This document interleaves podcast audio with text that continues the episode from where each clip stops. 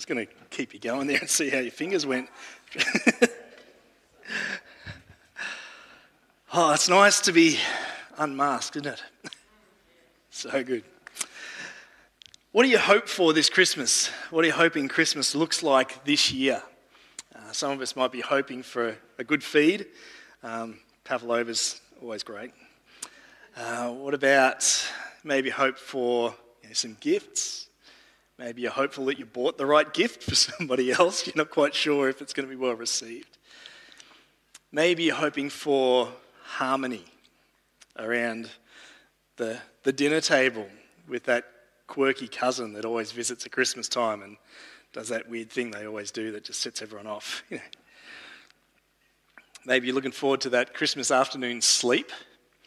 It seems to go really well on a, a full tummy, or maybe just the Boxing Day Christmas match. You wonder what you're, you're hopeful for this Christmas. Hope's a, a bit of a strange thing, isn't it? When we, we when you, the more you think about the word hope, the more you realize it's quite a, an action orientated word. I am hopeful that I'll be able to walk normally once again.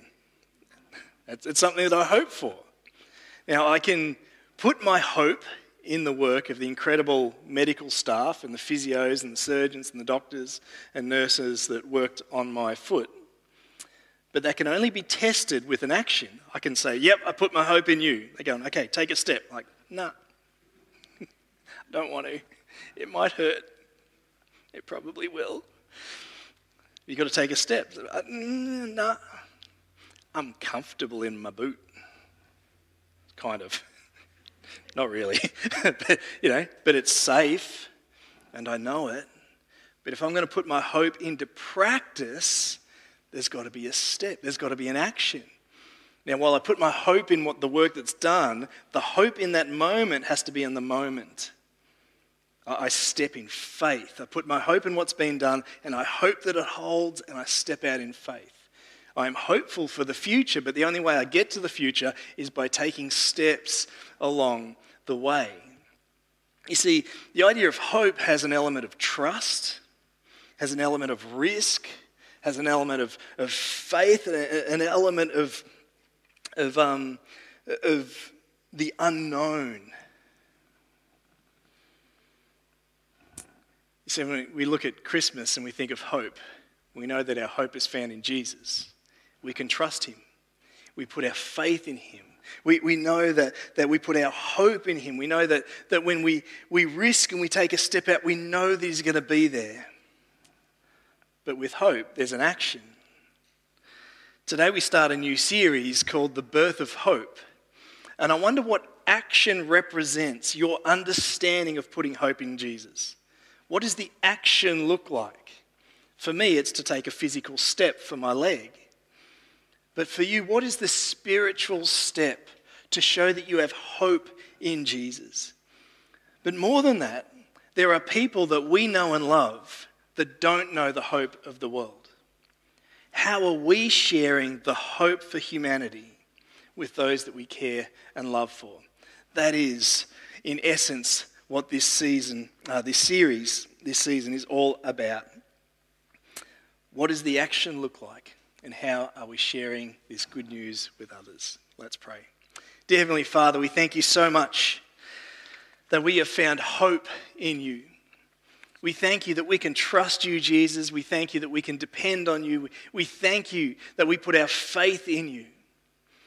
Lord, reveal to us through this series what that looks like in action. But Lord, also give us opportunities to share that hope with those that we love and care for. In Jesus' name, amen. Now, as I look, this is, this is the, the congregation for it. As I look out, I see that there's been some babies born, you know, in and around. You're not the baby, but you know what I mean. Yeah, yeah, yeah. Um, yeah, in and through the life of the church. Now, now, so you don't have to cast your minds back that far to remember what it was like when you found out you were pregnant or you know somebody that's pregnant and, or maybe you've got grandchildren or whatever. And, and that moment when they start to share the news that they're going to have a baby. They haven't had the baby yet, but they're going to have a baby. And, and there's ultrasounds, there's, there's excitement, there's phone calls, there's conversations. Everyone's all excited. Nowadays, you can get 3D scans of that cute little. It's beautiful, amazing. You know, it looks like a squished monkey, but it's amazing. It's the most beautiful baby. Mm. Always beautiful. You know? but, but you, you can get all sorts of different photos. Then they do um, I can't remember the, the name for it, but it's like the reveal. Is it a boy or a girl? Gender reveal.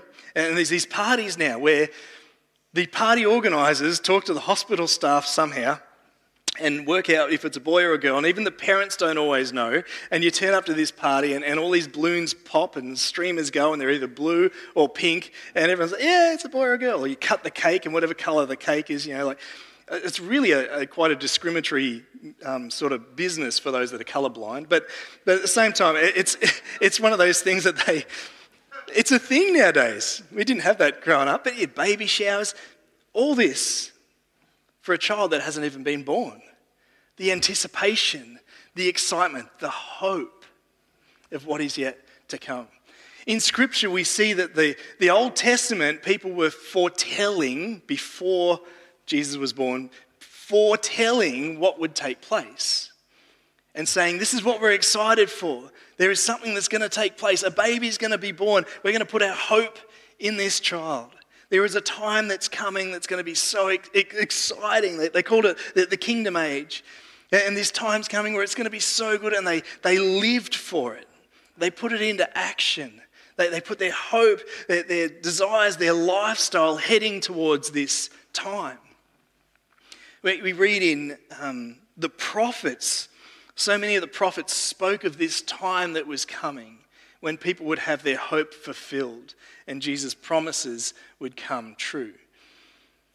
Isaiah chapter 2 says that there's this, this time, it says these words that there will be, they will beat their swords into plowshares and their spears into pruning hooks. Nation will not take up sword against nation, nor will they train for war anymore. Isaiah chapter 2, verse 4. Incredible time of peace and harmony when tools that were used to destroy would be used to create, and tools that we use to take would be used to give. Those words are carved in stone out the front of the UN building in the US of USA. And it's what they put their hope in. They put their hope in this time where there will be peace. But you and I know that our hope is not found in a time, our hope is found in a person, and that is in Jesus Christ. This kingdom age is coming.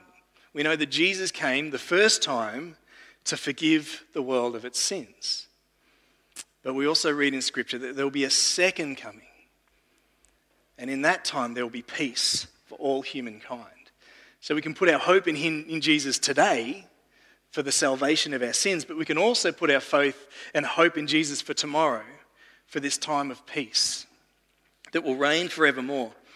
But we've got to make sure that we've told our friends and family about that time as well as this time. So the job's done, but it's not finished. And the job's done, we have salvation, but it's not finished because we need to share that with others. You see, we read of this incredible hope, and, and while we know that it's Jesus, sometimes we forget what that means. Who is Jesus? And we can actually look at who Jesus is by looking at what people foretold Jesus would be. Make sense? We're talking about hope and time, and it's a little bit like, whoo, where are we? a little bit um, time machine, past, present, and future. God actually says, I am who I am, Yahweh Aka Yahweh, found in Exodus. And those words mean I am the God of the past, I am the God of the present, and I am the God of the future. I have been, I am, and I always will. God transcends time, and we see this pattern throughout Scripture. In that, we see that, that the Old Testament prophets are, for, are saying what Jesus is going to be like. And they say this in Isaiah chapter 9, verse 6. It says, For unto us a child is born, to us a son is given, and the government will be on his shoulders, and he will be called Wonderful Counselor, Mighty God, everlasting Father and Prince of Peace. We're going to pull out of that one single verse four character traits of the actions of Jesus. The way that, that Jesus showed that he was the hope by the way that he lived. Firstly, we see that Jesus was the wonderful counselor. Now, what is a counselor? A counselor is somebody that deeply cares about the things that you're going through and journeys through them with you, that offers some help or insight to help you through either a time of trouble or a big decision. And we see Jesus in Matthew chapter 9, verse 36. He walks into a town and he said his heart is, is broken. His heart is so moved because he sees the people there and it says they are like sheep without a shepherd. And he cares for the people as individuals because they're lost. And he empathizes with them. We see Jesus when Lazarus dies. He is with his friends that he knows well, yet he knows Lazarus will, will live again. So he knows the miracle will happen. He knows Lazarus is going to raise from the dead and walk out of the, the tomb three days after he's died. But yet, as he looks at his friends, the counselor, the wonderful counselor, is so full of compassion for the people that he loves that Jesus weeps. This is somebody that wants to have a relationship with you, that wants to journey with you, that cares about what you're going through, that offers counsel the wonderful counselor that we get to have a personal relationship with because he endured what he endured. He, he went through the emotions that we go through. He understands what we're going through because he stepped into earth to live a human life, to experience those. Jesus is the wonderful counselor. But he's also a mighty God. Sometimes we can get a bit hung up on Jesus warm and fuzzy. He's my friend. And we forget that He is the mighty God. Yes, He cares. Yes, He weeps. Yes, He wants that relationship. But He is a powerful God. The Old Covenant said, that for our relationship with God to be restored, there needed to be a sacrifice. There needed to be death. It should have been us, but we could substitute our death with the death of an animal. Old covenant. New covenant says, well, Jesus came and he died on the cross to restore the relationship between humanity and God, death in our place. Jesus walks the earth and he speaks, and the relationship is mended. He doesn't even need to touch. He is a mighty God. John chapter 5, verse 8 says Jesus is in this room and he's chatting to these people, and all of a sudden the roof all goes crazy and falls in, a little bit like the corridor when it leaks here. But um, that'd be the spot. If you wanted to do that here, that is the spot. Um, the leak's filled, uh, fixed, but the roof's still mouldy. Anyway, um, we're getting there. Where am I up to? Yeah. So through the roof, this, this man comes down has this crippling disability and he can't walk. Old covenant, new covenant, Jesus stands in the middle and says, Your sins are forgiven. With his words, he forgives the broken relationship. With just his words, there is so much power in what he says that the relationship is mended and the wrongdoings that somebody has done that deserves death are granted life through what he speaks. That's not enough for some people. And they're like, Who is this guy? He goes, Well, okay. Stand up, pick up your bed, and walk. And in front of all the skeptics, this man is healed. There is power in the voice of Jesus. He is, he is not just the, the loving counselor, but he is the, the mighty God. And sometimes we forget that, that the Father, Son, and Holy Spirit are three in one, and the same words that forgive sins are the same words that spoke creation into be, being. When there was nothing, he said, Let there be light. And we get to have a relationship with a God that spoke the world into being, the God that forgives sins, the God that heals the sick. He wants a relationship with us. He is the loving counselor. He is the mighty God, but He's also the everlasting Father. For some of us, we've had incredible father figures. For some of us, we haven't. Maybe when we think of father, it's, it's not a pleasant memory, and I want to be sensitive to that. But I want you to picture what a loving, good father would look like. And even the, the best fathers with the best intentions will fail because they're human. When they're on their A game, they're brilliant, but they get tired. I remember the first time when my dad hurt himself. I couldn't believe it because dad was bulletproof. Now he's proven that he's not because I think he's had everything replaced. Everything's under warranty now in my father, which is great. two shoulders, two hips, back, everything. Yeah, yeah. Apple doesn't fall, father, father. Anyway. Um, but I remember it was a shock to me as a young kid that my dad could be injured because he's your dad. You see, our humanity means that nothing lasts forever. We get old. That's part of life.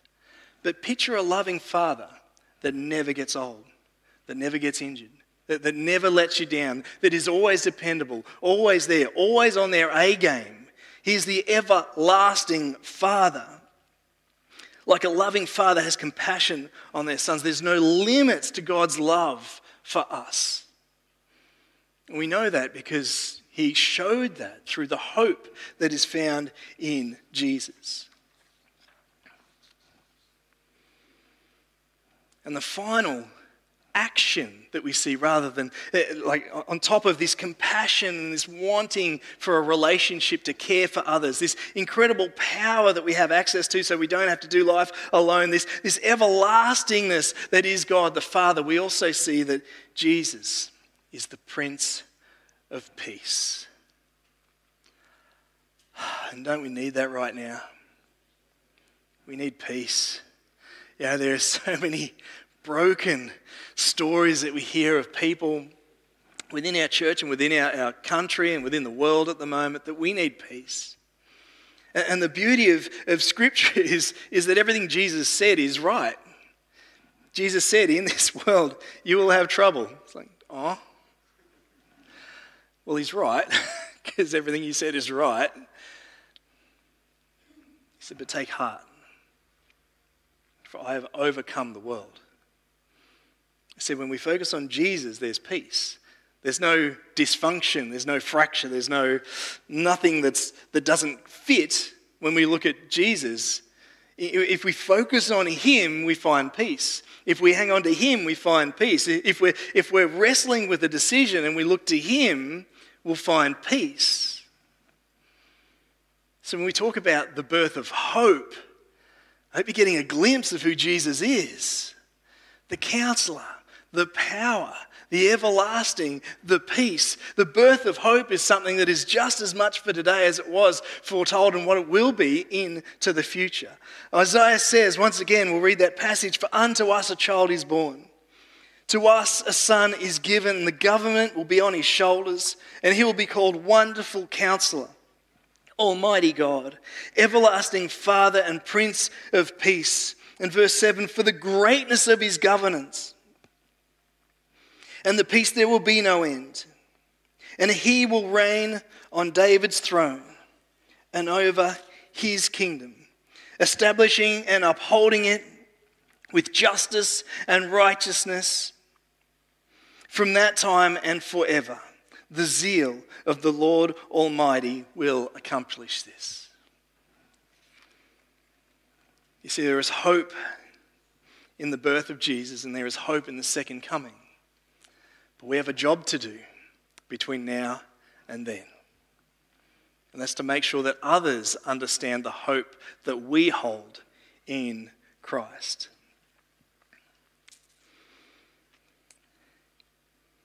But to take this step, this action to trust God requires us to do something.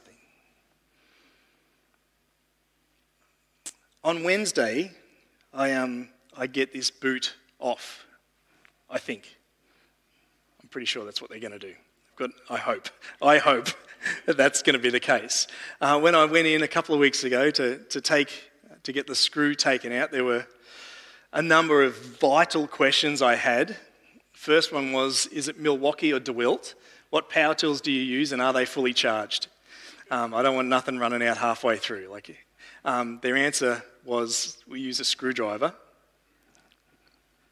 Sweet. I'm learning. Yep. okay.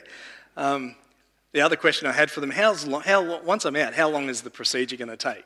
And um, and when I came out of recovery, they said, well, obviously we do all the tests and get you all stabilised and knock you out and all that sort of stuff. And then the actual procedure took about four minutes. Man, that is like, whew, that is efficient. Man, it takes me long to make a coffee. Anyway, picture this. On Wednesday, I go in and they do what they need to do and, and take off the boot. And I put, put on my sneaker and they go, We want you to take a step. There's an action I need to do. There's fear in that step. It might hurt. It probably will. There's anxiety around that. I put my hope in their work, but, but I'm faced with a choice. I can keep the boot on and keep limping. It's safe, it's comfortable ish. And I could continue through the rest of my life like that. Or I can put an action to my hope and take a step, take a risk. The only way that I hope to walk normally again is to do some action steps. I believe for some of us in our spiritual journey, we may be afraid to take the step in our faith because it might hurt. It might be uncomfortable. It might feel unsafe. And because of that, we choose to limp spiritually through life. Where I believe that God has called us spiritually to run and to jump and to thrive. That's what God wants for us to take steps in our faith, to put our hope in Him, knowing that He was trustworthy before and He'll be trustworthy again. To, to, take, to put our hope in Him, saying, I know who you are, God. I, I put my hope in you in this decision. I put my hope in you in this step. I put my hope in you as I speak to my neighbor. I put my hope in you as I wrestle through this decision. And put our faith into practice as we step out. I wonder what stands in the way of believing in this hope, firstly? What stands in the way? For my foot, it's, it's the, the fear of pain.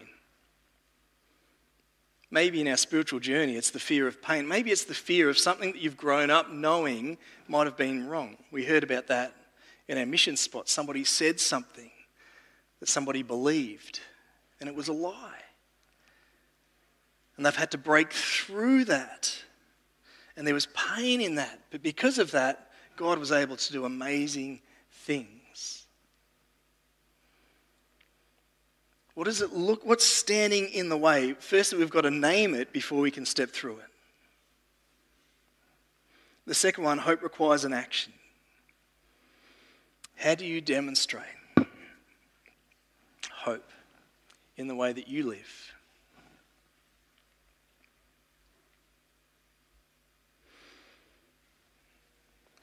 You see, the Old Testament is full of these stories, these parables of people foretelling of what hope looks like, and they live towards that hope. We know that that hope is found in Jesus. How are we living for the hope that is found in Him? But as the parables also told others of the hope that was to come, how are we telling others of the hope that is found in Christ? What does that look like? At Christmas, we celebrate the birth of hope. Jesus Christ, the Messiah, the Savior of the world, the one who deeply cares for us, the one whose voice brings healing and life, the one whose voice forgives sins, the one whose voice spoke the world into creation, the one that is everlasting and for all time, and the one that brings peace. That is a hope worth standing on. That is a hope worth trusting. That is a hope worth running towards. Let's celebrate the birth of hope this year. Let's pray. Dear Heavenly Father, I pray that nothing would stand between us and hope. That any fears and anxieties that may be blocking us from stepping out in our spiritual walk, Lord, that we would be able to name, and in naming, we'd be able to break through. God, we pray that as we, we think of those people that we deeply love and care for, our friends, families, those that we love, Lord, that we would be able to share hope with them. And in sharing hope with them, we would be able to see them come to an understanding of the one, the one who is the counselor, the one who has the power, the one that is everlasting, and the one that brings peace, so that they may live towards the hope that is found in Christ also. Lord, we pray also that this year, that if there is an area of our life that has been spoken to, maybe we need peace, Lord, that we would be able to find that in you once again as we set our eyes on you. May that translate into actions. Lord, I pray, I'm sensing this morning that there are some that are limping spiritually at the moment. Lord, I want to pray in the name of Jesus that you would bring healing to the soul, healing to that spiritual element. Lord, that your spirit would, would communicate what needs to be done. Lord, also pray for the, the individuals that may be wrestling with that, that um, they would have a boldness to know that they don't do this alone. To say, I need some help. Will you pray for me? Will you journey with me? Lord, and I pray in that, that there'll be a celebration because we know that there is power in your name. We know that there's an everlasting God that deeply cares about those individuals and that you want them to to run spiritually. Lord, I pray that you would break fear. You would, you would defeat the words that have been spoken in the past that are untrue. And Lord, that we can hang on to hope. And Lord, hope would drive our decisions that hope would, would drive the, the next step in our life. Hope would drive the motivations for the way that we live. Hope would drive the way that we see others and opportunities. We thank you for giving us hope. We thank you for giving us Jesus. Amen.